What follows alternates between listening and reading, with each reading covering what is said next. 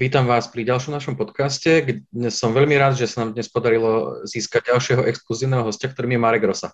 Toto meno tým z vás, ktorí sa zaujímajú o nejaké sandboxové hry, e, asi netreba predstavovať, lebo Marek stojí za hrami Space Engineers a aj Medieval Engineers. Okrem toho ale rozbehol aj svoj ďalší projekt a to je Good AI. A práve o umelej inteligencii, ktorej sa v rámci tohto druhého projektu venuje, sa budeme rozprávať. So mnou je tu okrem Mareka aj Saver a ja by som to asi otvoril hneď otázkou na teba, Marek, a takou, ktorá zaujíma všetkých. Takže kedy Skynet nadobudne vedomie a zotročí si ľudstvo? Díky za otázku. Um, toto neviem presne ako odpovedať, takisto ani neviem povedať, uh, či sa to stane, či nastane nejaký iný scenár, že, že niečo ako Skynet nevznikne, alebo že by to bolo, um, že by nevzniklo niečo tak nebezpečné. A možno by som tú otázku si položil nejak inak, že kedy budeme mať AI, ktoré má podobné kognitívne vlastnosti, podobnú inteligenciu ako to, čo vidíme od toho Skyneta, teda niečo, čo rozmýšľa, niečo si dokáže uvedomiť seba same a niečo, čo sa dokáže adaptovať na nové úlohy, prípadne ešte lepšie niečo, čo sa dokáže vlastne same zlepšovať. Že mení tú svoju vnútornú štruktúru tak, aby bolo inteligentnejšie, schopnejšie a tak. A e, neviem to odhadnúť, ono je to podľa mňa tak, že aj výskum AIčka relatívne na začiatku a človek môže mať pocit, že sme k tomu blízko, ale naozaj sa ten ďalší ako skok nedá odhadnúť. On môže byť možno v ďalších rokoch, ale možno až v ďalších nejakých dekádach. Tak by sme povedali. Ako ja si myslím, že je veľká šanca, že to môže byť naozaj len otázka niekoľkých rokov, a, ale takisto sa aj môže miliť. Takže, takže tak. Uh, najskôr by som sa ale teda začal pýtať na tie tvoje hry, už si ich pripravil nie málo, na ďalších ďalej pracuješ. Ako si sa vlastne dostal k hernému vývoju a keď už si, ten, keď už si sa do toho vývoju pustil, prečo si robil práve takéto tie veľké sandboxy? Lebo pred, uh, pred, predsa len aj pred Space Engineer si mal Minor Wars, čo bolo tiež sandboxové, multiplayerové, tak prečo práve táto sféra a, a tieto žánre? Ja som chcel, uh, teraz začal som ako programátor úplne na začiatku a takže keď som potom rozmýšľal, akú hru robiť, lebo ako, hru som veľmi chcel spraviť nejakú, tak, že mal som proste ako tú chuť niečo vytvoriť. Tak um, som uvažoval uh, nad nejakým žánrom, ktorý napríklad, v ktorom není až taká veľká konkurencia, alebo napríklad na ktorom není treba mať 500 členov tým, alebo nejaké obrovské investície. Jednoducho niečo, čo by som bol schopný hru, ktorú by som bol schopný, keď už na to došlo, dokončiť aj ako sám, úplne so všetkým, aj s grafikou, aj programovaním, aj nejaký marketing a tak ďalej. No a takto uh, som ďalej potom uvažoval na tým, že teda nejaká taká tá hlavná kľúčová vec, na ktorej to stojí, okolo, okolo ktorej sa točí vlastne celá tá hra, by malo byť niečo, čo je naozaj ako závislé na programátoroch alebo nejaké niečo také technické. Vtedy som vlastne prišiel s tým nápadom urobiť hru, kde bude dynamické prostredie, všetko sa dá zničiť a tak ďalej. A prvá verzia toho, taká ešte relatívne obmedzená, bola v Minor Wars, kde tiež to bolo o tom, že hráči v nejakom vesmíre, kde sú asteroidy, všelijaké stanice, všelijaké lode a vlastne tie veci sa dajú relatívne zničiť. Tie, tie asteroidy sa dali teda prekopať. No a okolo toho som sa snažil urobiť nejakú hru. Proste, aby táto feature bola naozaj ústredná ústredný motív tej hry, aby celá tá hra sa točila okolo tejto feature. No a, ale zároveň som mal taký ešte ambicioznejší plán, ktorý sme potom pretavili v tých Space Engineers, kde som si uvedomil, že keby sme urobili hru, ktorá je jak také Lego, že vlastne z nejakých blokov modulárne staviam nejaké konštrukcie, na ktorých funguje fyzika, tak jak sme na ňu zvyknutí z reálneho sveta, tak uh, to umožní obrovské možnosti pre hráčov, budú si môcť vytvoriť veci, tie si budú potom medzi sebou ukazovať, to vlastne bude fungovať ako nejaký virálny marketing pre tú hru. Zároveň tá hra sa, že vznikne aj taký samostatný organizmus, ktorý sa uživí ako keby sám sebou, že tá komunita si povytvára toľko zábavy, že není ani tak moc treba ako nejaký vstup od mňa alebo od nás. Takže takto som uvažoval a zároveň som samozrejme rozmýšľal nad tým, jak do toho zasadiť nejakú zaujímavú, zábavnú hru, a, a to, takže vlastne takto som sa nejak dostal k tomu nápadu zo Space Engineers a ten sme potom urobili. No a z nejakého dôvodu ma to vlastne tiahne k týmto uh, sandboxovým hrám, v ktorých hráči editujú ten svet, menia ten svet, kde vlastne všetko by malo byť viac a viac interaktívne a mali by vznikať nejaké emergentné momenty. tak z nejakého dôvodu ma to k tomu tiahne, že vlastne chcem vytvoriť hru, ktorá je vlastne tak trochu akoby simulácia toho nášho reálneho vesmíru. Akurát, že tie veci by mali byť samozrejme zjednodušené alebo podané tak, aby nebola taká tá nudná stránka toho nášho reálneho vesmíru, ale len tie zábavné veci, ktoré ľudia, ľudí baví. Takže takto nejak stále vlastne uvažujem. Čiže v podstate ako vesmírny Minecraft. Mhm. Tak, tak. Niečo také. Aj som vlastne ja, samozrejme, mám, mám nápady aj na, na iné hry a tak, ale človek to musí nejakým spôsobom obmedziť. No a e, taký žáner, ktorý mňa najviac baví hrať sú v podstate strieľačky, jaký Call of Duty, alebo povedzme Grand Theft Auto, tak taký druh hier, čo vlastne niečo úplne iné, než čo robíme. Ale z nejakého dôvodu to proste ako dokážem rozlíšiť, že hra, ktorú, ktorú robím a ktorá ma zaujíma, pretože ju chcem vytvoriť, to je to, je to čo, čo ma to baví, versus hry, ktoré ma baví potom ako hrať. Aj teraz napríklad v poslednej dobe v podstate ani nehrávam PC hry, ale keď, keď hrajem, tak na vr na, vlastne na Oculus, teda na, na Oculus Quest. A ako tam ma to baví, tam to je ako veľmi, veľmi imerzív pre mňa. No a ale ako nemusím hneď robiť uh, VR hru. Takže, takže tak a tiež pre mňa je vlastne strašne dôležité, aby keď robíme nejakú hru a vymýšľame pre featurey, aby to boli veci, ktoré ideálne ako väčšina z nich, alebo nejaká fakt majorita z nich, aby nebola uh, v iných hrách, aby sme vytvárali niečo nové. Práve toto, že priniesť niečo nové, uh, pre mňa dôležité. A na to sú asi dva dôvody. Jeden je taký pragmatický, že uh, vlastne tým pádom nemáme konkurenciu, alebo nemáme aspoň v tom jednom nejakom malom nič konkurenciu. A druhý dôvod je taký, že z nejakého dôvodu mám potrebu robiť veci, ktoré ešte neexistujú lebo si hovorím, že na čo by som robil niečo, čo už sme vymyslené hej, a, a, skúšať to len trochu inej farbe alebo trošku inak. Takže takto nejak funguje tá moja motivácia. Ale ja som mal taký dojem, že Space Engineers má VR podporu, nie? Lebo minimálne, keď som bol ešte uh, kedysi dávno u vás na, na starých ofisoch, tak tam ste mali uh, Vive setupy, takže ako, ako to v Aha. taká neoficiálna podpora. My sme chvíľku uh, sa s tým hrali a on to tak trošku aj v tej hre ostalo ten kód, takže niektorí ľudia to potom ešte sú schopní odtiaľ nejak vyhrabať a, a rozkodiť to.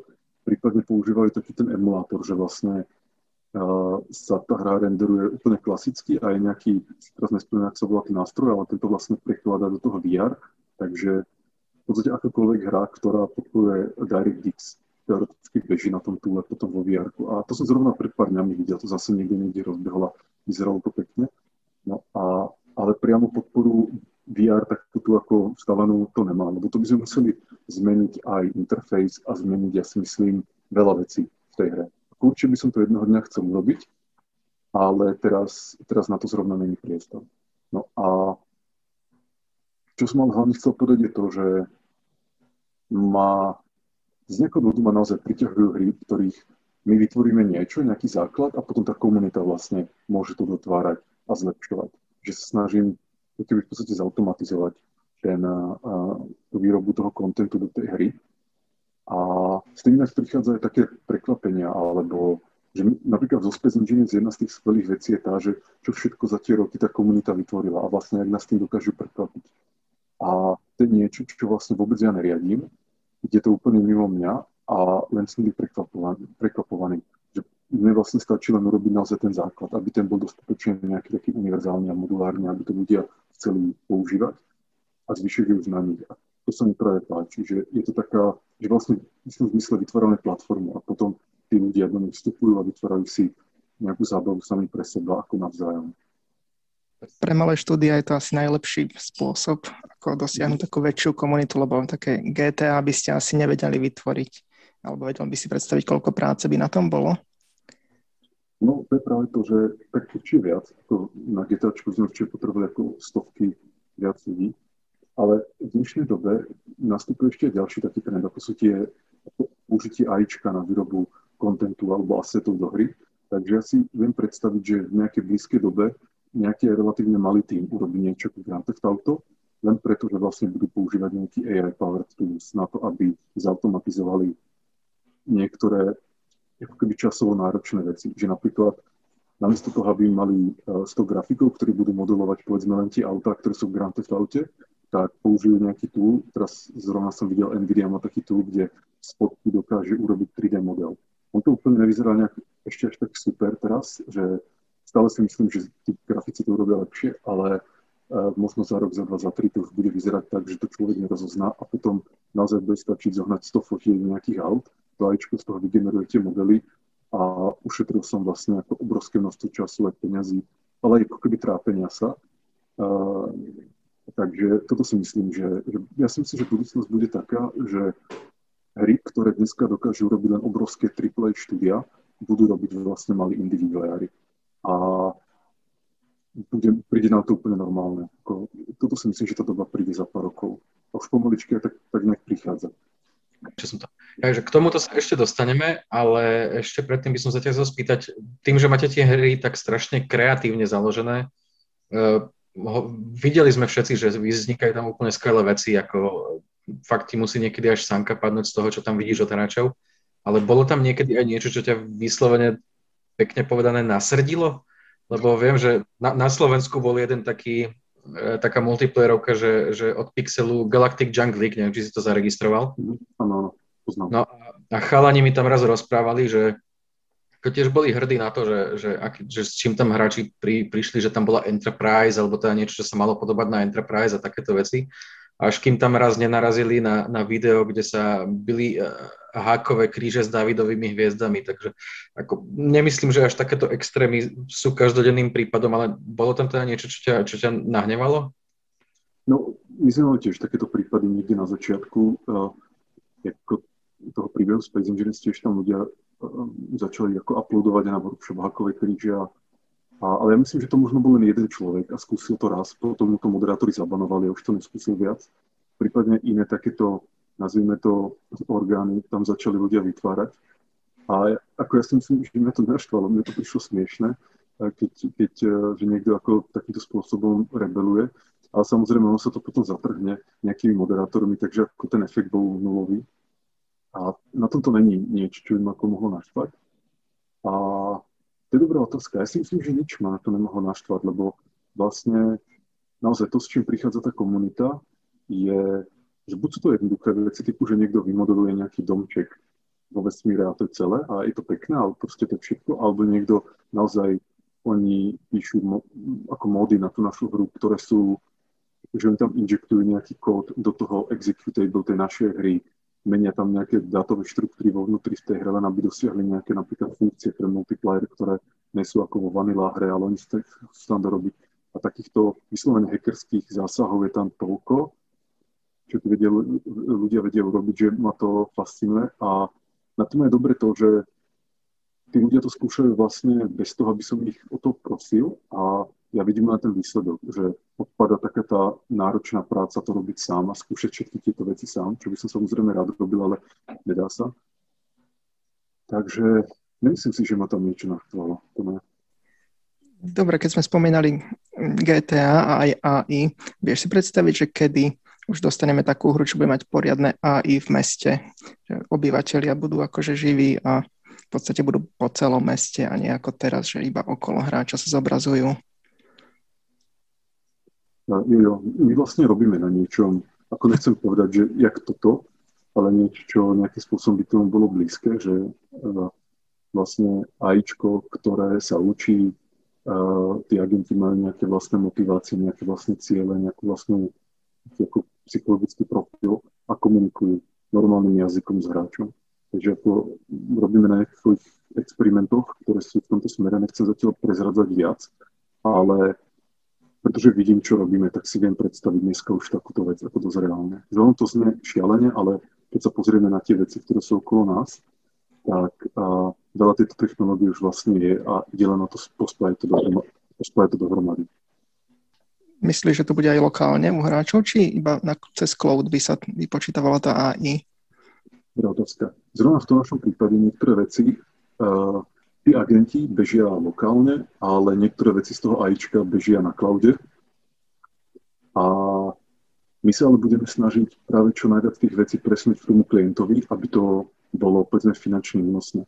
Lebo zrovna teraz napríklad, jak máme uh, tie experimenty, tak keby, keby, sme, keby to malo hrať nejaké väčšie množstvo hráčov, tak by sme sa vlastne nedoplatili za ten cloud. Akože fakt by to bolo drahé, že každý hráč by nastal hodinu povedzme 10 dolárov alebo 20 dolárov a to, to, to, to sa nedá. Takže e, keď ale ten, tie, ako tie neurónové siete, ktoré vlastne treba k tým jednotlivým funkciám toho AIčka v tomto konkrétnom experimente, keď ich presunieme na klienta, k tomu hráčovi, kde to GPUčko v tej hre zrovna bude také nevyužité, tak uh, je to, inak zlepšíme tú latenciu a jednak uh, ušetríme ako tie náklady, ktoré by tam inak vznikali. Takže, ale ťažko mi to ešte teraz povedať úplne naisto, lebo je možné, že narazím napríklad na to, že na nejaký zložitejší language model je treba, aby si mal GPUčko s 60 GB rámkov a proste to nikto nemá na svojom počítači. Ale môžeš to mať niekde v cloude a zdieľať to medzi viacerými užívateľmi. Ale keď zistíme, že dokážeme napríklad tú neurónku distilovať, to znamená nejako skompresovať do nejakej menšej, ktorá môže bežať aj na lokálnom počítači a vlastne tá funkcia bude tá istá, alebo tá funkcionalita, tá, ten bude ten istý, tak uh, potom by sme to urobili. Takže, no a pokiaľ by ale celá hra mala bežať v cloude, tak zatiaľ preto nevidím úplne ako dôvod, prečo to robiť tak, lebo uh, ako je to im mohlo byť? To je inak taký ďalšia zaujímavá téma, že som zatiaľ nikdy nejak nevidel, že by to niekto riešil, ale ak sú teraz tie cloudové hry alebo také tie streamované hry, tak mi to príde, že oni streamujú len to, čo normálne môže bežať na klientovi, ale vlastne to, že tá hra je v tom cloude, nevyužíva nejak viac. Že ja by som to robil napríklad tak, že uh, by som mal nejaký cloudový server, na ktorom je povedzme 1 terabajt rámky a tu by som šeroval medzi viacero klientov na tom serveri a potom vlastne streamoval ten video, to video. A takže by som mal hru, ktorá je úplne o niečom inom než tie lokálne hry, len preto, že beží v cloude. A zatiaľ som mal nevidel nikoho, ako o tomto rozprávať. Takže, a to si myslím je tiež taký ďalší zaujímavý smer, že proste využiť ten cloud ne ako len také nejaké hlúpe zariadenie, ktoré počíta to, čo by mohol počítať môj domáci počítač, ale cloud ako niečo, čo má obrovskú kapacitu, ktorá je medzi viacerými ľuďmi a takže naozaj to ako reusujú tie, tie, tie dáta a môžu potom spolu interagovať na tom serveri a vlastne získam hru, ktorá by na mojom domácom počítači nikdy nemohla fungovať, lebo nikto nemá uh, napríklad terabajt rámky. Takže to, toto ma ešte tiež zaujíma. Tam je to asi reálne pri takých MMOčkách, kde je veľa hráčov a to AI stačí počítať do jedného sveta, lebo keby sa pre každého hráča muselo počítať samostatne, asi by to bolo tiež pre tie firmy dosť náročné. Mhm. Toto bude taká osobnejšia otázka a ja si už vlastne ani nepamätám, kto mi to hovoril, takže, takže prepač, ak, ak, to, ak to bude nejaká klebeta iba. Ale na tebe je vidno aj z toho, ako rozprávaš, že, že teda e, ťa vývoj hier baví, ale som od niekoho teda počul, že ty, ty tie hry vnímaš vlastne ako prostriedok k tomu, aby si sa e, venoval práve AI. Je to tak? To práve, že ne. A ako ja chápem, že niekto si tak mohol nejak vyredukovať, ale, ale určite tak není. Tie hry som začal robiť, pretože ma bavilo robiť hry. Ono vlastne aj jedno z takých mod, moto, čo máme v kine, je, že need to create. Znamená potreba vytvárať. A takže rozhodne by som nepovedal. A ani teraz u mňa tá motivácia není taká, že napríklad ako robíme na nejakých ďalších veciach Space Engineers, a nerobím to preto, aby som uživil uh, good AI alebo aby som zarobil ďalšie peniaze, ale preto, že to proste chcem urobiť, že mám plnú tkanie to spraviť. Takže ako nechcem zase tvrdiť, že som nejaký úplný Samaritan, ktorý tie hry robí uh, akože by som ich robil aj zadarmo, alebo tak, ako v istom zmysle by som ich robil zadarmo, ale na druhej strane ako musíme zaplatiť našich ľudí ďalšie veci, takže nemôžeme to robiť zadarmo. A takže toto mi zrovna príde ako taká nejaká taká nejaká dedukcia, ktorá, ktorá nie je pravdivá. Uh-huh. A kedy ako teda uh, vznikol ten impuls, že okrem, okrem hier sa ideš venovať aj umelej inteligencii a, a vlastne prišiel si s tým, s tým nápadom alebo s nejakou ideou založiť Good AI? No ja som, uh, ja som už vlastne keď som mal nejakých 14-15, tak som uh, sa venoval programovaniu a ktorí ma bavili hry a ajčko, alebo nad tým som ako uvažoval. Ale samozrejme ako totálny amatér. No a hry mi prišli dostupnejšie v tej dobe, ako niečo v tom začali robiť, pretože som si hovoril, že niečo spravím a môžu z toho byť nejaké peniaze, vlastne to uživí ďalšiu, ďalší vývoj v tých hrách. Zatiaľ, čo u AIčka mi to prišlo, že je to tak strašne ako v ranej fáze, a to teraz sa bavíme o situácii pred 20 rokmi. Um, u toho AIčka mi to prišlo, že je to, to AIčko, aj, aj moja predstava je vlastne robiť AIčko v tak strašne ranej fáze, že som si nevedel predstaviť, že by som robil nejakú vec 5 rokov napríklad a že by to mohlo vôbec niečo zarobiť. Zatiaľ, čo u hier som si to vedel predstaviť, že len 5 rokov robiť nejakú hru a môžem na to zarobiť a to ma vlastne potom nejak tak perpetuálne môže posunúť ďalej. Ale u AIčka som to nevidel. No a tak som robil hry, a keď sa potom zadarilo, tak som si vlastne keby znovu uvedomil, že OK, môžem sa vlastne vrátiť k tej druhej časti toho môjho plánu, teda robiť AIčko, tak sme rozbehli AI a a teraz sa na to inak vlastne v istom zmysle začína všetko spájať ako do jedného, že tým robí tie engineering hry, také tie sandboxové, Good AI, inak robí ten dlhodobý výskum General AI, ale zároveň robíme aj také viac, alebo začíname viac robiť aj také short-term veci typu uh, použitie AIčka na generovanie rozličných asetov, čiže hudba, levely, uh, možno nejaký content do hier aj časom, prípadne to AIčko uh, pre tie NPCčka v tých hrách, o ktorom som hovoril. A určite niečo z toho sa použije aj v Space Inžinieroch. A, a, takže a stále samozrejme robíme aj ten dlhodobý výskum a ja sa mu venujem. A, je vlastne taká priorita moja. Ale zároveň uvažujem tak, že jak si z tých vecí, ktoré robíme, ako dať stranou niektoré veci, ktoré sú s trošku menším rizikom a zároveň uchopiteľnejšie aj v krátkom horizonte a tie sa tiež snažíme urobiť. Na to vlastne podobný možno prístup, jak to robí uh, SpaceX alebo Tesla, kde oni majú nejaký dlhodobý cieľ za 30 rokov alebo niečo také, dostať sa na, na Mars. A, ale to nemôžu začať riešiť ako krok číslo jedna. Krok číslo jedna musí byť ten, že dostaneme aspoň niečo na obežnú dráhu, na tom zarobíme peniaze, z toho zaplatíme ďalší výskum, za to postavíme možno väčšiu raketu, ktorá sa dostane na mesiac, takže si môžeme viac za to zapýtať. Za tie peniaze, ktoré zarobíme, potom môžeme postaviť a urobiť research a postaviť nejakú raketu, ktorá nás dostane na Mars a tak ďalej. Takže takto vlastne ako inkrementálne krok za krokom. K tomu by som prirovnal možno tým môj prístup. Akurát s tým rozdielom, že dosť dlhý čas som to bude robil len s ohľadom na tú dlhodobú víziu. Že som si hovoril, že nechcem strácať čas nejakou krátkodobou keby komercionalizáciu toho hajíčka. A lebo som sa bál, že vlastne, aby nás to ako nezviedlo na nejakú cestičku takú, že máme vzdialený cieľ typu, že urobiť AGI, ale ja neviem, dostaneme nejakú zákazku v nejakom sektore a teraz sa ja ponorím do toho sektoru a vlastne na ten dlhodobý cieľ zabudnem, pretože nebudem mať vlastne povinnosti a nebudem mať čas na to sústrediť. Tak som si na to dával dosť veľký pozor.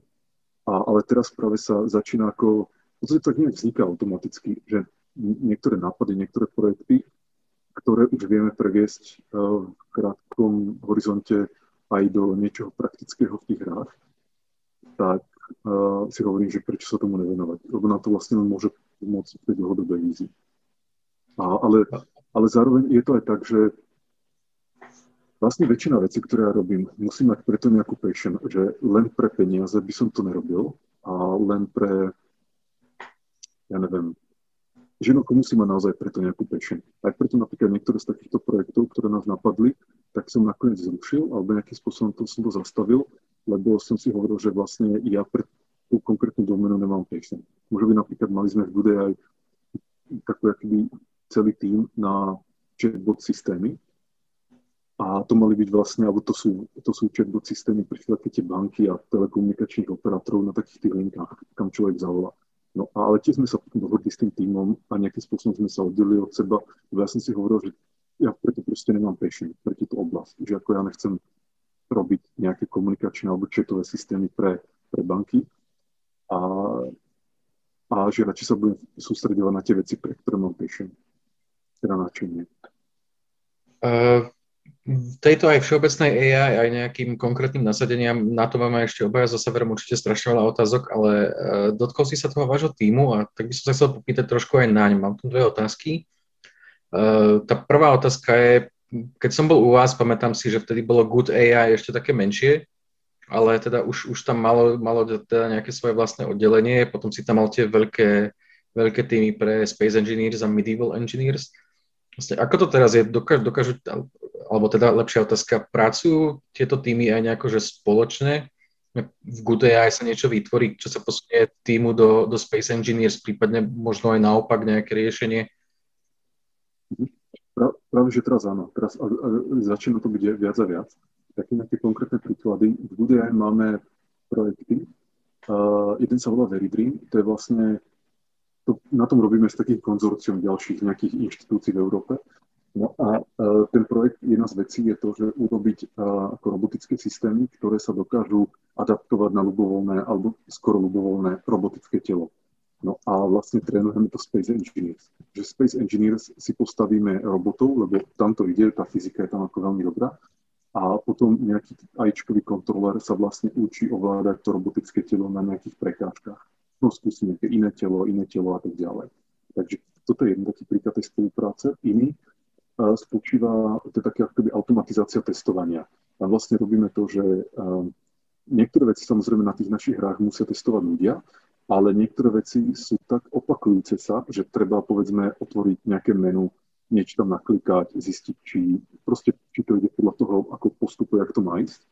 Lebo je to vec, ktorá napríklad sa v tej hre nemení, ale hrozí riziko, že pri nejakom našom update sa to rozbije a nikto na to nepríde, lebo to netestoval. Že my vlastne máme v tej hre niekoľko tisíc, možno aj 10 tisíc test caseov, ktoré sa musia pred každým väčším releaseom otestovať. No a teraz je rozdiel, keď to testujú ľudia a každý taký test case im zaberie proste nejakých pár minút, alebo či to testuje nejaká mašina, ktorá beží non-stop napríklad aj v noci, aj keď sa nič nedieje a proste len to testuje, testuje a keď vznikne nejaký problém, tak na to upozorní. Takže tam tiež používame vlastne AIčko na to testovanie.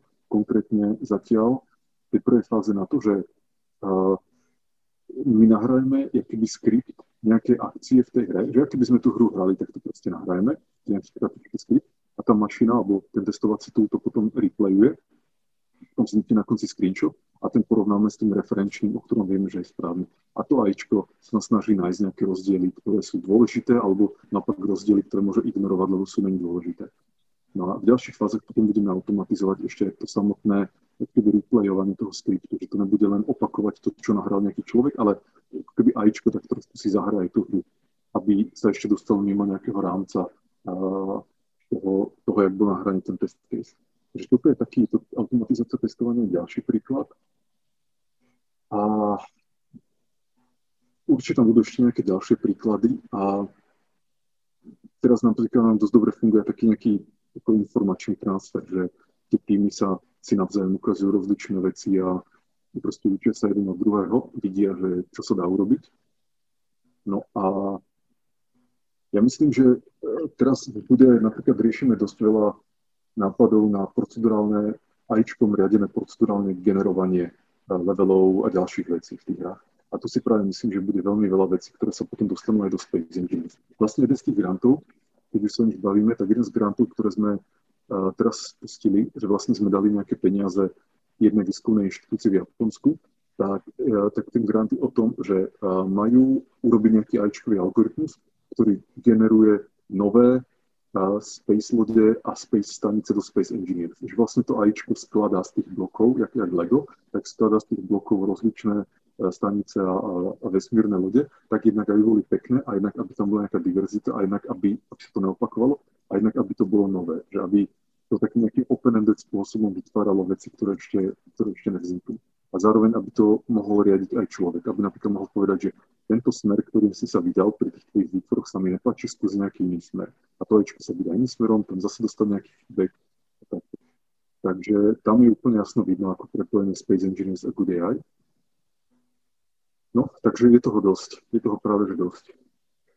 A teda druhá otázka, nadvežem na to, o čom sme sa bavili aj vlastne predtým, ako sme začali nahrávať. E, vývoj hier je náročný, vy ešte okrem toho máte aj teda vývoj e, umelej inteligencie, či už tej general, alebo teda nejakej na konkrétne nasadenie. Uh, vidíme na prípade fakt veľkých iných hier, na ktorých robia stočlenné týmy, že, že to nestíhajú, že to buď vychádza nedokončené, alebo, alebo teda sa to musí odkladať. E, ako, ako sa na vás a na vašej práci podpísala aktuálna situácia vo svete? Tak uh, práve na nás mal v tomto COVID vlastne taký pozitívny dopad, že nám otvoril oči v tom, že sme si otestovali hneď na začiatku, že tá remote práca funguje, že je úplne jedno, či ľudia sedia doma alebo v office.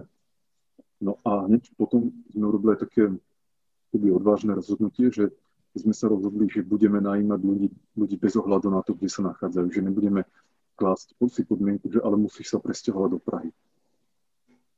A, a to nám otvorilo ruky, takže teraz, ja neviem, možno polovica ľudí, ktorých teraz v posledných mesiacoch príjmame, tak vôbec nie sú v Čechách. Že máme ľudí v Kanade, v Amerike, Indii, Pakistán, všelijaké Brazília, Argentína, Rusko teraz. Myslím, že dvaja práve sú z Ruska tak um, tých krajín je naozaj veľa. A pre nás je dobre to, že nemáme pracovný trh len tých cca 10, 10 miliónov ľudí, ktorí žijú v Čechách, ale 7 alebo 8 miliard ľudí, čo žije na celej planete. Takže sa nám to fakt, fakt veľmi otvorilo. A podľa mňa je to dobre práve preto, že v tej našej oblasti je veľmi ťažké nájsť tých konkrétnych ľudí. Že taký ten priesečník toho, že aké má schopnosti ten človek, aké má záujmy, či je ochotný u nás pracovať, versus to kritérium, že musíš sa presťahovať do Prahy, tak ja si myslím, že toto vylúčovalo obrovské množstvo ľudí. Ale keď sme vlastne toto kritérium odbúrali, tak zrazu sa nám otvoril aj ten púl ľudí, ktorí, ktorí ako reálne s nami môžu pracovať. Takže pre nás to bola ako úplne kľúčová vec. A, a ukázalo sa, si, ja fakt, ťažko je to ako merať samozrejme, že aký to malo dopad na produktivitu, ale keď sa na to pozriem tak, že koľko releaseov sme urobili uh, Space Engineers od 3, alebo jak ide tá práca na tej našej budget architektúre alebo ďalších veciach, tak minimálne pocitovo nemám pocit, že by produktivita ľudí bola horšia. Skôr mám tak nejak niekedy pocit, že je lepšia. Že tie meetingy napríklad, tie meetingy na Zoom majú svoju výhodu, že ľudia sa tak nejak stretnú na čas, väčšinou, väčšinou nikto nemešká, lebo to sú blbo. A neviem, ja mám proste pocit, že táto remote práca je, nechcem povedať, že je lepšia, ale že proste funguje. A hlavne dáva nám prístup k ľuďom, ku ktorým by sme inak vlastne nemali prístup. Dobre, môžeme sa ešte vrátiť k AI v hrách a konkrétne k NPC postavám. Tam máš nejakú hru, že kde si povedal, že naozaj skvelá AI? Dobrá otázka, lebo ono vo väčšine hier je naozaj to AIčko že sú tam len tie plánovače, to znamená, že to naplánuje nejakú cestu, prípadne nejakú ako sled akcií. To je taká, ako, ako je, je to ajčko, je to není ajčko, že není to aj, lebo sa to neučí v tej hre, že vlastne to všetko dopredu nastavené, ale je to aj, lebo aspoň trochu to vie reagovať na, na ako rozličné iné situácie. Tak, taká najznámejšia hra, keď vlastne som nikdy nehral, bola Fear. Oni tam mali taký ten Goal-Oriented Action Planner, kde to je nejaký algoritmus, ktorý funguje tak, že máme nejaký cieľový stav a to AIčko sa v nejakom priestore snaží nájsť najkračšiu cestu skrze rozličné akcie od súčasného stavu do toho cieľového. Že ak cieľový stav je napríklad, že chcem, aby nejaký protivník bol mŕtvy, tak a nemám zbraň, nemám náboje, ani neviem, kde je, tak ten algoritmus si vlastne ako keby krok po krokom poskladať ten sled akcií tak, aby potom vo výsledku bol ten nepriateľ mŕtvy. Že napríklad nájde si zbr- náboj do tej zbrane, nájde si zbraň, nájde toho nepriateľa a potom to urobí. A to, ako, to je také štandardné, by som povedal herné AIčko, toto, že proste nejaký plánovací algoritmus. A AIčko, kde by sa naozaj vedelo tí agenti, tie NPCčka niečo učiť, tak my sme si vlastne robili veľký prieskum na to a vo výsledku viem len možno o dvoch hrách, Jedna je Creatures, ktorá bola relatívne populárna pred nejakou dekádou a druhá je uh, Black and White. A, ale aj tam je to strašne obmedzené, že u toho Black and White um, tam bol taký ten reinforcement learning algoritmus, uh, alebo sa to tvárilo aj reinforcement learning algoritmus, kde vlastne prestali, alebo hráč trestá tých, tie NPCčka, alebo ich odmenuje a oni sa potom podľa toho menia správanie. A ale tá hra bola v podstate o iných veciach, že to ajčko tam bolo len taká side vec, ja si myslím. Na u tých Creatures zase tam to ajčko, to, že on to malo takú peknú ambíciu, ale ako reálne si myslím, že to aj, ajčko tam ani nebolo cítiť. No a takže keby som teda tak zhodnotil, že uh, ajčko, herné ajčko, ktoré sa dokáže adaptovať na nejaké nové situácie, učiť sa, prípadne komunikovať s hráčom a že to není celé predskriptované, tak vlastne neviem o ničom takom.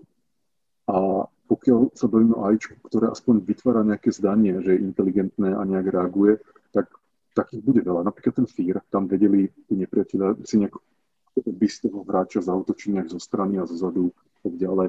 Ale v istom zmysle je to vlastne AIčko, ktoré hlavne stavia na tom, ako keby taký ten klame, že len zbudiť ten dojem, že je inteligentné a že, že niečo vie.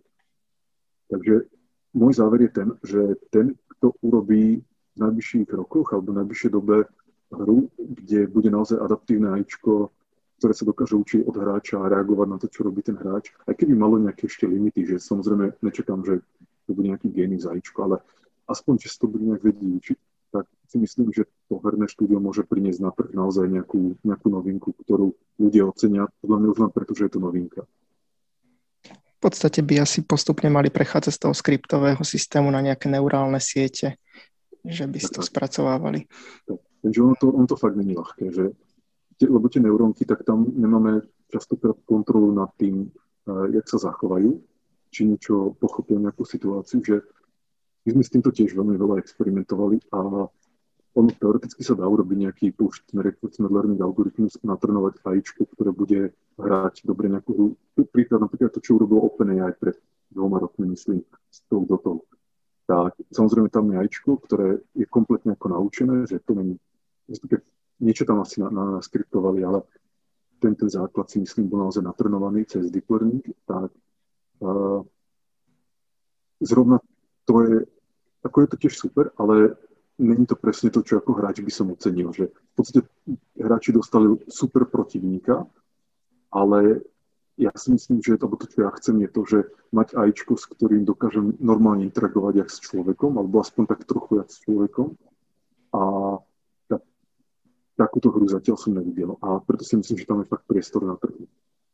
Myslím, že pred pár rokmi začala Forza riešiť tieto veci, že oni dali tých AI hráčov učiť sa na vašich priateľoch a potom ich tam dávajú ako normálne auta.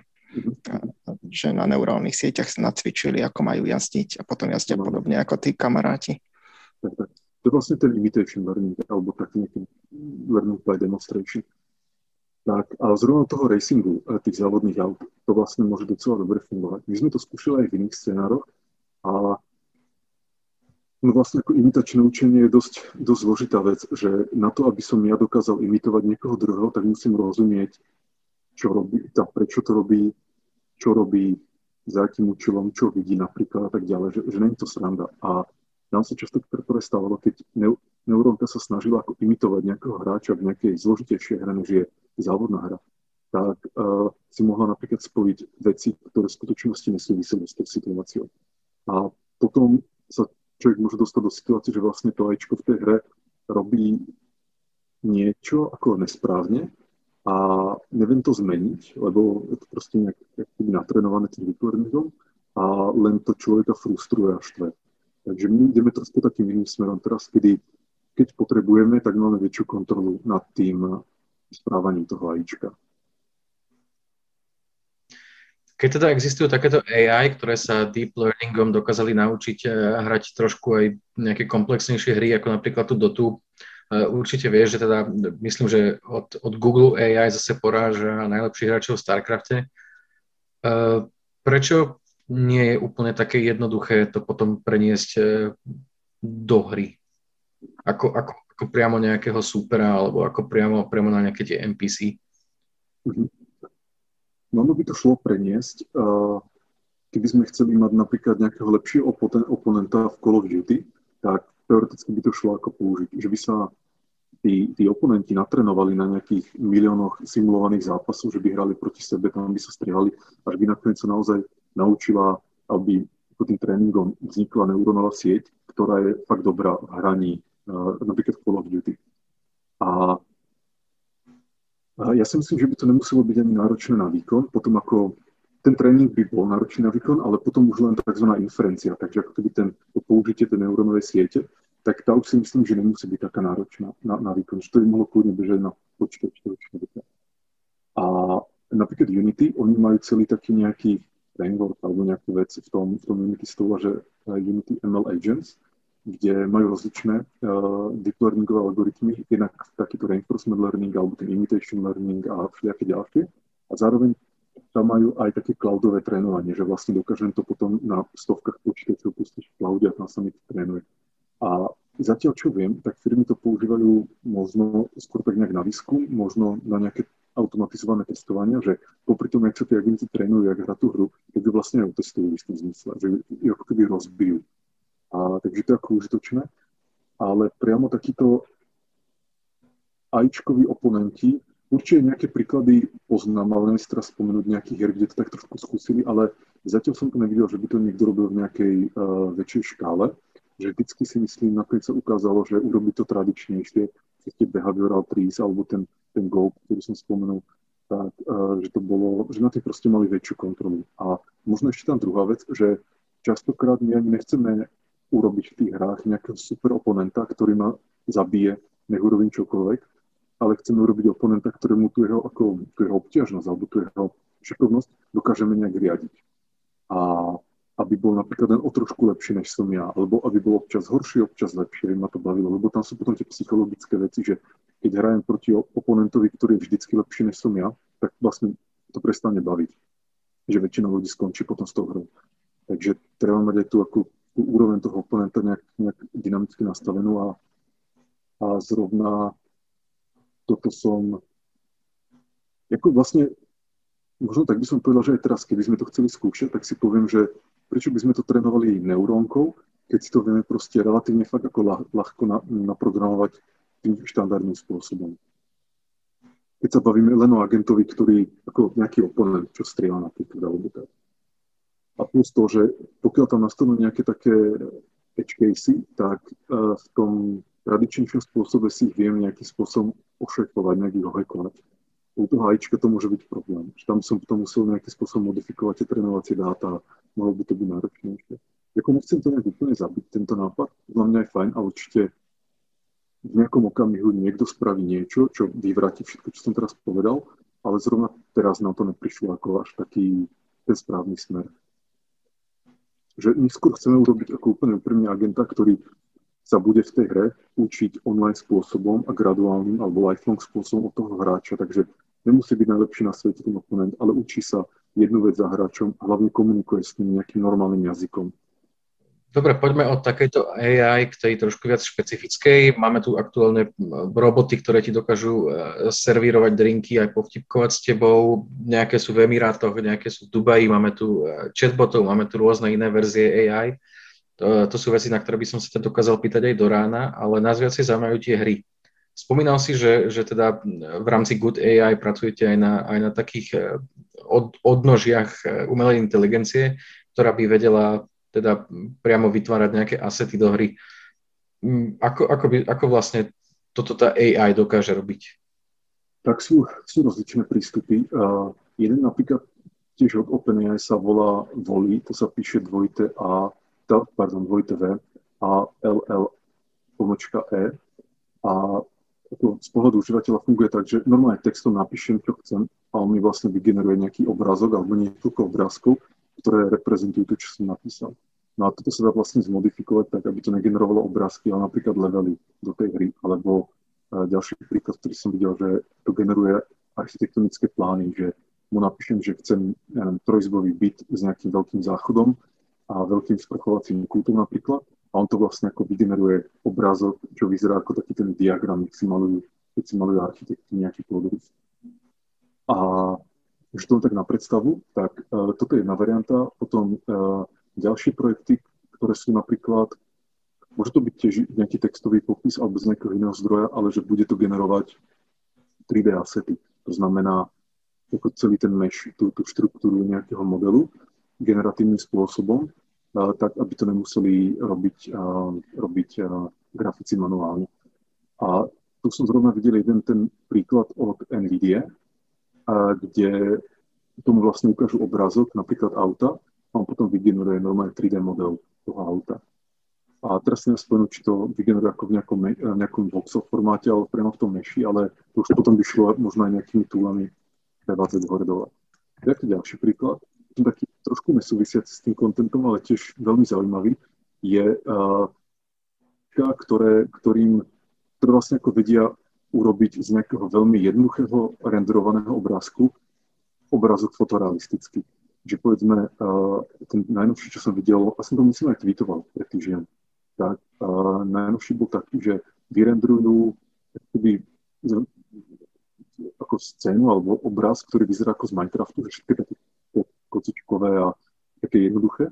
No a tento obrázok poslú potom do toho AIčka a to AIčko vygeneruje fotorealisticky vyzerajúci obraz, že tam, kde boli len také kostičkové nejaké uh, bloky, ktoré mali vyzerať akože ako, ako stromy napríklad, tak oni tam vygenerujú naozaj z listín a nasvetlí to správne a tak ďalej. A zrovna tento jeden algoritmus, ktorý spomínam, tak ten má tú výhodu, že dokáže si udržať tú koherenciu alebo nejakú súvislosť medzi tými jednotlivými frameami že není to tak, že každý jeden frame, ktorý poslám do hajčka, vyzerá trochu inak, lebo sa to nejak inak nainicializovalo, alebo tak, ale naozaj je, to, je tam nejaká súvislosť. Takže keď potom ukazujú video, kde na ľavej strane majú a, tú hru vyrendrovanú takým super primitívnym spôsobom a napravo, ako fotorealisticky pregenerovanú tým majičkom, tak vidím, že to fakt pôsobí veľmi zaujímavo.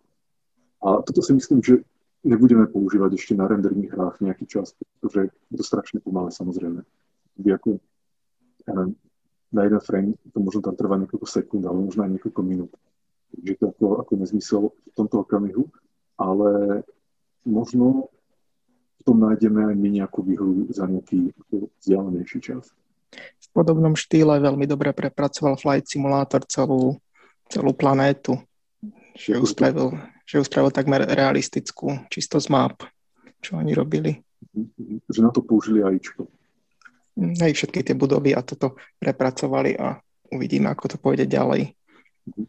Môžeme si ešte pri AI spomenúť aj DLSS, ktoré NVIDIA používa na, na zväčšovanie obrazu.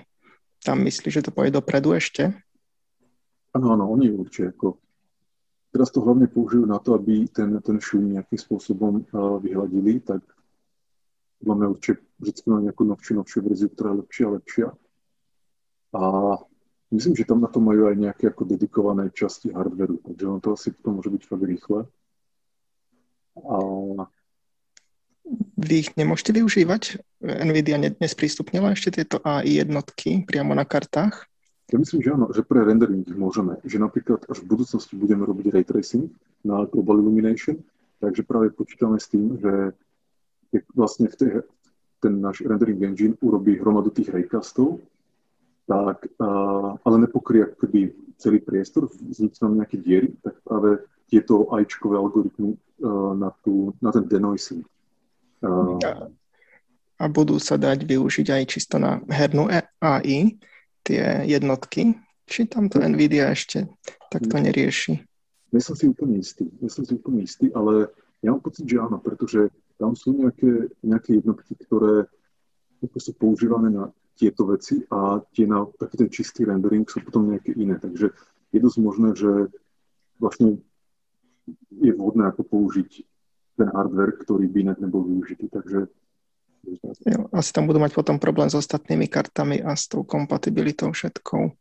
Lebo keď niekto spraví nejaké ťažké AI v tej hre, tak už na ostatných by asi musela byť sprostejšia.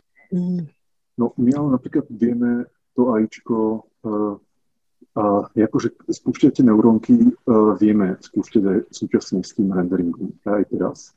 A to GPUčko sa to nejakým spôsobom ako rozloží. A, takže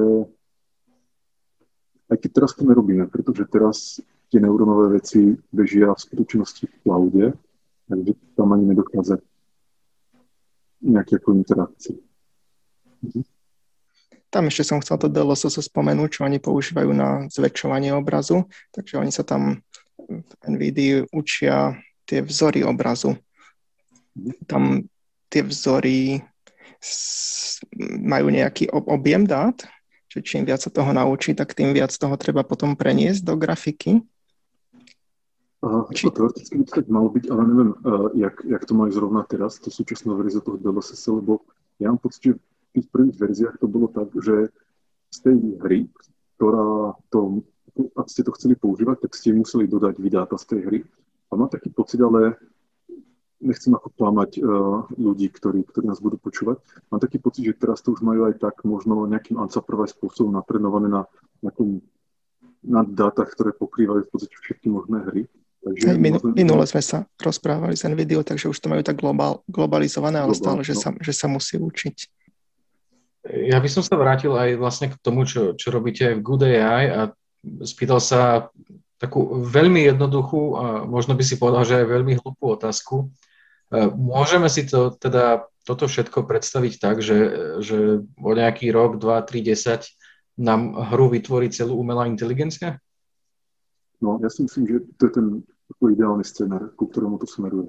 Teraz by to ešte nešlo samozrejme, ale do budúcna si to predstavujem tak, že naozaj uh, povieš alebo napíšeš, ako hru si predstavuješ a to AIčko ti vygeneruje, napríklad mm, v Unreal Engine, alebo a použije nejaké asety a tak ďalej. Proste pochopí ten tvoj zámer a vyrobí k tomuto hru. A, potom ty ďalej ako budeš nejak inkrementálne pokračovať v komunikácii s tým AIčkom a on povie, že ale chcel by som vymeniť tam tú vec v alebo chcem, aby ten boss bol nejaký silnejší a odolnejší. Chcem, aby napríklad um, neviem, textúra nejakého meča pôsobila viac zo zlata než, než teraz a tak ďalej. A on to vlastne, on by to upravil. Tak takto si myslím, že to môže fungovať v budúcnosti. Že istým spôsobom to umožní robiť hru aj ľuďom, ktorí nie sú profesionálni herní, herní vývojári alebo na to nemajú toľko času. A zároveň si myslím, že tým profesionálnym, ktorí sa tomu venujú ako denodene, tak to dá nejaké úplne nové možnosti, ktoré teraz nemali.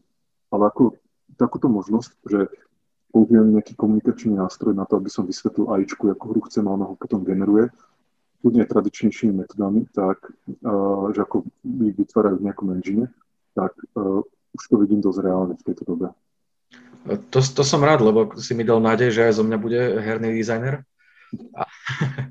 Ale ho, hovorí, že v dohľadnej dobe, ako to teda funguje teraz aktuálne, do, do, čo, si, čo si všetko dokážeme vygenerovať v rámci AI, a aké sú tam výsledky z tvojho pohľadu, že či to je už dostačujúce, alebo, alebo ešte stále je tam nejaký priestor na veľký posun? No je tam veľký priestor. Teraz mi to príde, že uh, AIčko dokážeme vytvoriť len nejaké čiastkové veci v tej celej ako vývojárskej pipeline. Že dokážeme možno ako generovať nejaké textúry alebo nejaké možno 3D modely a potom ich ešte musíme aj tak poupravovať, lebo tam budú nejaké chyby. Možno nejaké levely dokážeme vygenerovať alebo nejaký terén možno uh, dokážeme zaujímavé veci, že uh, vytvoriť animácie z videa a tak ďalej. Ale nemyslím si, že, alebo teda som si viac menej istý, že neexistuje teraz nejaký nástroj, ktorý dokáže vytvoriť úplne toto všetko. Že teraz to tak, že môžem si niečo vytvoriť tam, niečo tam, niečo tam, ale musím si to ja v tom engine dať dokopy. A nástroj, kde by som len ja komunikoval s nejakým engineom a ten mi rovno generuje tú hru, tak to si nemyslím, že teraz existuje. A myslím, že to je otázka niekoľkých rokov, kým niekto niečo také spraví. Vieme o tebe, že teda, alebo teda vieme o Good AI, že to nie je len nejaký uh, váš vlastný vývoj, ale vlastne spolupracujete aj s mnohými organizáciami, taktiež pomáhate s vývojom aj s ďalším vývojárom. Aktuálne tam pracujete na nejakom systéme grantov, takže o tomto by si nám čo vedel povedať vlastne, ako tieto granty fungujú, komu ich dávate, mhm prečo hlavne, lebo, lebo to asi bude ľudí zaujímať, že, že, že vlastne ako sa, ako sa k takému niečomu dá dostať a čo, čo treba spraviť. Mhm. Tak vlastne e, stačí nám poslať e-mail na, na našom webe, kde je na to nejaká stránka, kde je vysvetlené, e, aké informácie nás zaujímajú. A malo by to byť e, grant, ktorý nejakým spôsobom súvisí s tou našou budget architektúrou, ktorú vyvíjame alebo ktorú, ktorú researchujeme. No a a vzniklo tie, naposledy to grantový vzniklo asi pred rokom. A my sme to oznámili prvýkrát na jednej, jednom workshope, ktorý sme organizovali v lete. A dôvod, prečo sme to urobili, je ten, že poznáme po svete viacero výskumníkov, vedcov, ktorí robia na veciach, ktorí nejakým spôsobom súvisia s tou našou budget architektúrou, ale je nereálne, aby sme ich my najali, lebo majú oni napríklad svoju kariéru niekde na univerzite a že proste tam pracuje nejako som v kariérnom schodníkoch, aby sa stal profesor a tak ďalej, takže on ako nepôjde sa zamestnať do bude aj do Prahy.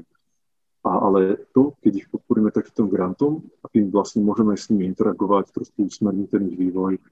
A ako nemyslím zmeniť to, čo robia, lebo práve nás zaujíma to, čo robia sami ako od seba, ale aspoň trošku nejakým feedbackom a tak ďalej, a to možno trošku približiť tomu, čo nás zaujíma ešte viac. Tak, tak sme si proste povedali, že takto môžeme outsourcovať ten vývoj aj na ľudí, ku ktorým by sme sa inak nedostali. Zároveň tým takým nepriamým spôsobom zväčšujeme aj veľkosť nášho týmu a e, môže to, je to proste taká, taká exploration. Takže zatiaľ sa mi to páči a vlastne my sme rozdali granty za 650 tisíc dolárov zatiaľ, možno ešte nejakých pár ďalších príbudne v najbližšej dobe a jeden išiel do MIT, do jedného týmu v MIT, ďalší do Carnegie Mellon University a ďalší pôjde, teda dúfam, do New York University a pár takto ďalších ako po celom svete. Takže mm, pre nás to naozaj bol spôsob, ako spolupracovať s ľuďmi, o ktorých sme vedeli, že robia veci, ktoré súvisia s tým našim výskumom, ale inak by sme s nimi nemohli spolupracovať.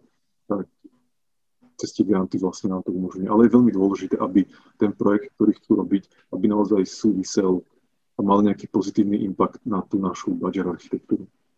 Ak by si tam z toho mohol alebo vedel vypichnúť nejaký jeden, dva projekty eh, a veľmi laicky ich popísať, tak vlastne o, o čom sú tie projekty, na ktoré sa vy pozeráte, na ktoré prispievate? Tak zrovna napríklad ten, uh, ten Carnegie Mellon University, uh, tam to má na starosti ten vedec, uh, sa volá Deepak Patak a ten jeho projekt, on má viacero takých nejakých akýby otázok alebo smerov. A jedna súvisí s modulárnosťou toho agenta, ktorého sa snaží natrenovať a vlastne využitie toho, že to není jeden monolitický systém, ale naopak je zložený z nejakých modulov, ktoré napríklad sú totožné alebo rovnaké a nejak komunikujú a tá adaptácia toho systému je vlastne výsledkom toho, jak spolu komunikujú. A jeden smer, druhý je taký, že čo ho veľmi zaujíma, je AIčko, ktoré je vlastne zvedavé a, a čo to znamená zvedavosť. Aj vďaka zvedavosti ten agent vlastne môže byť ešte adaptabilnejší než agent, ktorý není zvedavý. Že vlastne keď je zvedavý, tak v tom tréningu môže preskúmať oveľa väčšie množstvo možností, než keby nebol zvedavý. No a on mal, uh, jak sme ho vlastne spoznali, to bolo asi pred dvoma rokmi, tak mal práve, práve vtedy veľmi peknú prácu, kde mal uh, také demo, že mal 3D prostredie v nejakom virtuálnom simulátore a tam boli to tam bol robot, ale ako keby zložený z nejakých, povedzme, desiatich častí, kde každá tá jedna časť bol v podstate len m, mm, taký akoby rotor a nejaká palička. A tie jednotlivé časti, či už cez nejaký simulovaný magnet alebo niečo podobné, sa mohli spájať dohromady. Že predstavte si to, keby ste mali na ľudské telo zložené z nejakých 20 kostí, alebo no, povedzme 20 kostí, ktoré sú rozhodené po zemi, ale môžu sa takto nejak hýbať, každá samostatne. A je to celé decentralizované, to znamená, nebol tam nejaký mozog, ktorý by to riadil všetko dohromady, že spojite sa takto, ale každá tá časť mala nejaký vlastný cieľ. A dohromady mali nejaký cieľ, uh, ako pospájať sa dohromady, ale ten bol vlastne taký nepriamy. Ale ten, ten spoločný cieľ bol ten, že postaviť čo najvyššiu akýby väžu z tých jednotlivých komponentov toho robota. No a vlastne tie jednotlivé časti sa poskladali tak, aby tá väža bola čo najvyššia, aby udržali rovnováhu mohli komunikovať iba tým decentralizovaným spôsobom. To znamená, vždycky mohla len tá časť komunikovať s tou časťou, ktorá je nad ňou alebo pod ňou. No a teda on bol takýto systém, ktorý, kde takýto, takýto multiagentný systém, kde tie jednotliví agenti, tie jednotlivé komponenty sa dokázali nejakým spôsobom skoordinovať nejakým spoločným cieľom.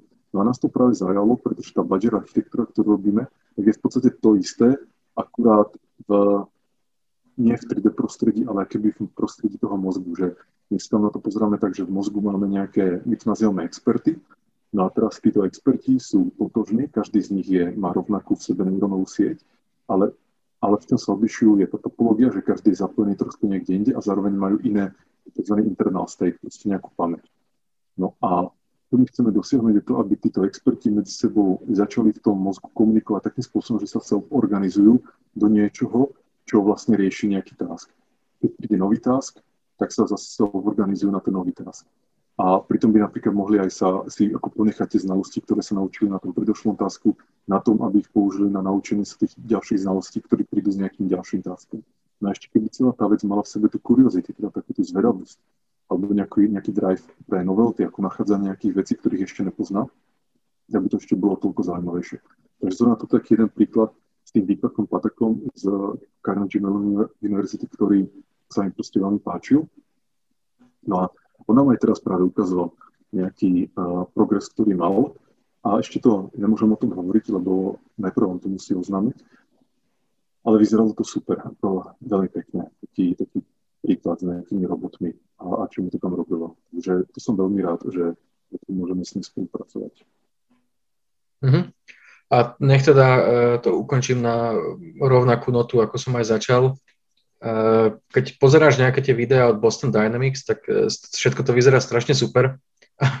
až sa začneš zamýšľať, že, že, že kedy sa tí roboti teda budú chcieť pomstiť tým všetkým ľuďom z Boston Dynamics, čo ich robia.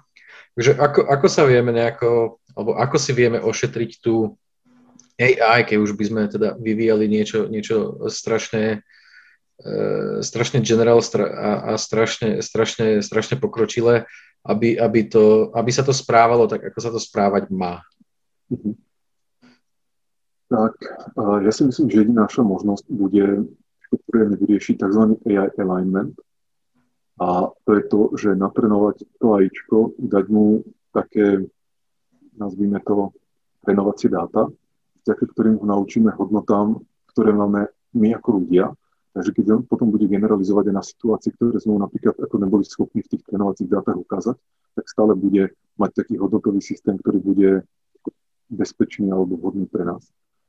A, a neviem, či tento popis ako dáva zmysel, alebo ako dostatočne zrozumiteľný, ale alebo možno keby som to privolal k niečomu takému, že keď vychováme deti, tak tiež ich učíme nejakú morálku, ktorá tak nejak je v spoločnosti, prípadne v knihách. Niekto to môže mať v náboženstve, niekto to má v zákone tak ďalej. A vlastne takto sa snažíme formovať ten hodnotový systém tých detí. A u niektorých sa to samozrejme akože to padne na úrodnú pôdu, u niektorých nie, tí sú potom povedzme nejakí rebeli alebo zločinci alebo, alebo politici.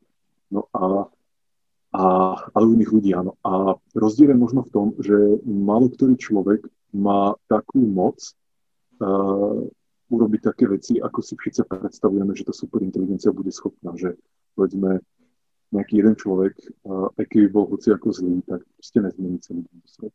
Zatiaľ si nejako dlho si myslíme, že tá superinteligencia bude schopná, uh, pretože bude geniálna a tak ďalej, tak uh, a bola zlá, tak bude schopná zmeniť nejaké veci. Ale ono vlastne aj dneska to tak máme, že sú ľudia, ktorí predsa len majú nejakú špeciálnu moc, že sme taký americký prezident, alebo ruský prezident, alebo nejaký iný veľký krajný prezident, uh, má v podstate moc ako taká nejaká superinteligencia, že keby sa rozhodol rozputať nejakú vojnu, tak vlastne není toho tak veľa, ako zastaviť. No a Takže čo tým chcem povedať je to, že my sa už aj teraz v skutočnosti stretávame s organizmami alebo systémami, ktoré vlastne sú super inteligentné a že nie sú na úrovni človeka, ale sú na oveľa vyššej úrovni. Len my to tak nevnímame, že keď, si, keď sa pozrite napríklad na inteligenciu nejakej uh, veľkej organizácie alebo firmy, povedzme taký Google, keď sa na to pozriem nie ako na nejakých ja neviem, 100 tisíc zamestnancov, ale keď sa na to pozriem ako Google, ako nejaký megaorganizmus, tak vlastne inteligencia toho organizmu je naozaj super inteligentná, že Google ako jeden organizmus dokáže riešiť veci, ktoré, by, ktoré sú proste nad ako úrovňou jedného človeka. A, ale z nejakého dôvodu to nebereme ako superinteligenciu, bereme to ako, že no proste to je nejaká firma. Ale v skutočnosti je to vlastne ako super, organ, super inteligentný organizmus.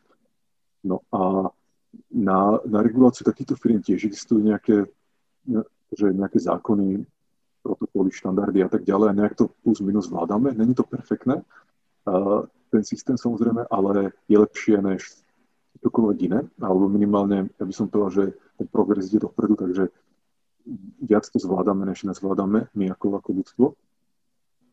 Tak späť k tej otázke teda, že ako kontrolovať uh, alebo ako zabezpečiť tú bezpečnosť pred AIčkom, tak ja si myslím práve, že takto.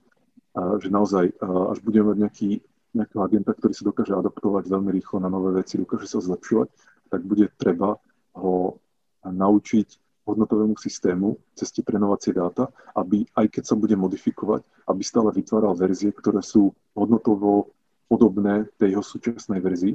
Takže keď on vytvorí napríklad nejakú verziu 2, ktorá bude povedzme o 10% inteligentnejšia než on, stále by si mal overiť, že tá nová verzia si zachováva podobný hodnotový systém ako on. Keď ten nový, tá dvojka, vytvorí nejakú trojku, ktorá zase bude povedzme o 10% inteligentnejšia ako tá dvojka, tak zase tá dvojka si musí overiť, že tá trojka má podobný hodnotový systém. A takto to zase to aj volá uh, nejaký iteratív, iteratív amplification, alebo nejak tak, tak sa volá ako ten, tento princíp. Vlastne iteratívne amplifikuje tú, tú schopnosť toho AIčka, ale zároveň stále si testuje, či je, či je uh, alignované tie hodnoty. Tak toto by mohlo fungovať. Nemyslím si, že to je garantované, ak mám pravdu povedať, pretože uh, tam stačí podľa mňa len nejaká jedna malá chyba, ktorá v pár ďalších iteráciách môže naozaj nabrať nejaké exponenciálne rozdiely. A takže ďalšie podľa mňa z takých možných riešení toho, jak sa keby ubraniť proti ajčku, bude, že bude ako pluralita ajčiek, že nebude jedno, ale bude ich viac. A keby sa jedno vymklo spod kontroly, tak tie ďalšie ho proste nejakým spôsobom ako budú musieť dať dať do poriadku. A zase máme analogie z reálneho sveta, tak to funguje teraz, že keby jedna krajina, jeden štát sa nejak zbláznil a rozputal by napríklad nejakú svetovú vojnu, tak je veľmi pravdepodobné, že tie ďalšie štáty sa proti nemu zamknú a proste ho zastavia. Že vlastne by, by ten štát bol niečo ako taký, taký vírus alebo taká chyba v a ten, ten zvyšok systému by ho by bolo zastaviť. Takže Nemyslím si, že budeme mať niekedy niečo, čo nám garantuje bezpečnosť pred AIčkom, ale si myslím, že tých možností, ako to urobiť bezpečne, dosť veľa a budú sa dať nastaviť tak, aby boli robustné v dlhodobom horizonte. Mm, ak teda niekedy sa náhodou dostaneš blízko k tomu, aby si vytvoril Skynet, tak poprosím ťa, daj tam nejaké jedno veľké výrazné červené tlačidlo, ktoré bude stačiť vypnúť, dobre? dobre. A tým by som ukončil celý náš dnešný podcast. Ak sa vám páčil, dajte nám to vedieť do diskusie. Rovnako nám napíšte ak, e, návrhy na nejaké ďalšie témy, ktoré by ste chceli počuť. Ja ďakujem veľmi pekne Marekovi, že si našiel hodinu za svojho drahoceného času na to, aby sa s nami porozprával. Ďakujem vám, že ste si vypočuli tento podcast a čaute. Čauko. Ďakujem, dovidenia. Číslo.